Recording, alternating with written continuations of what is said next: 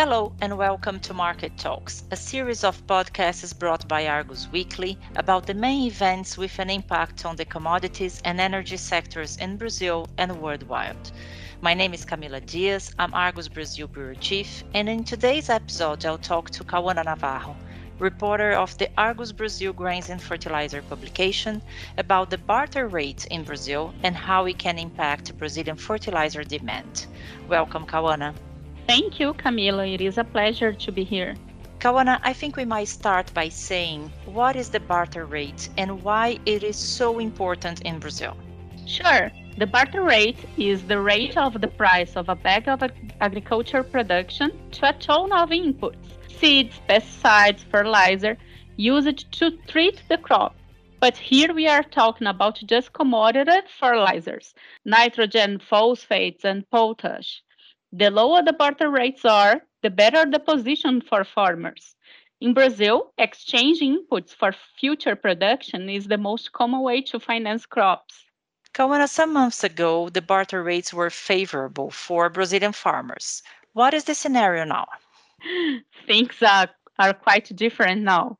Barter rates for corn and soybeans in Brazil are becoming unfavorable for farmers, as they need to offer more grain to buy fertilizer for their crops. Current fertilizer barter rates raise doubts about whether farmers will be willing to pay the price to plant the next Brazilian crops. And what caused the situation to deteriorate for farmers? A rapid rally in fertilizer prices boosted barter rates. The CFR MAP price, the main phosphate that drives the other phosphate values, rose by around $500 per ton this year. Granular urea prices, widely used in corn fields, have more than tripled since last year. The CFR prices rose by $608 per ton. And granular MOP essential for all crops in Brazil as the soil is poor in potash, appreciated by $560 per ton. Kauanna, and what is the reason for the rally in all NPK components? Camila, there are a bunch of reasons. It is like a perfect storm. We are facing an energy crisis in many parts of the world. In China, the crisis reached fertilizer production as they use coal to synthesize urea and also to provide energy. The situation is the same in Europe. Energy competes with nitrogen production. We also see a huge increase in the raw materials used to produce phosphates. Another point is we are also compete with demand for from other countries. The fertilizer market is like any other product goes to the person paying the most. Although prices increased substantially in Brazil recently, and maybe some Brazilian farmers are not willing to pay, in other countries like Australia or US, farmers still are comfortable enough to pay. Kauanna, what is going to happen if Brazilian farmers didn't pay what fertilizer producers ask?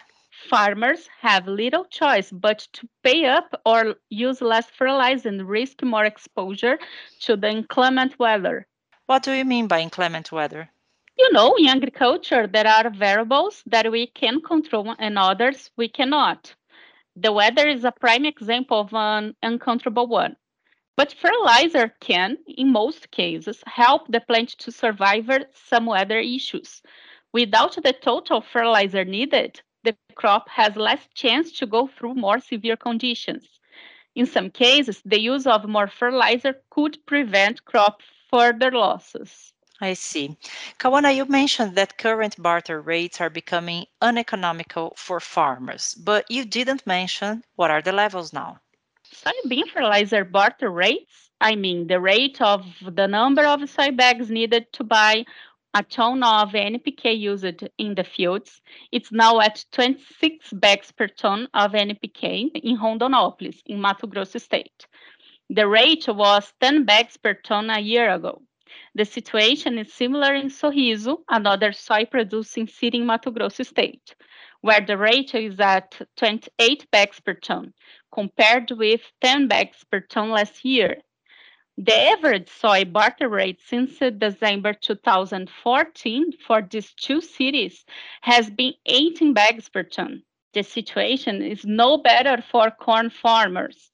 The ratio is at 72 bags per ton in Rondonópolis and 80 bags per ton in Sorriso. One year ago, the rate was 28 bags per ton and 31 bags per ton, respectively. The average since 2014 for the two cities is 61 bags per ton, more than 15 bags per ton lower than presently. And how it can be translated into the costs? It means the costs are increasing. The first estimate for 22-23 soybean crop in Mato Grosso show that NPK fertilizer costs are on track to double from the previous cycle, according to the Mato Grosso Institute, IMEA. Fertilizers and soy enhancers should represent about 50% of estimated expenses. IMEA also uh, expects seeds costs for the soybean crop will climb by up to 6% compared to the current crop.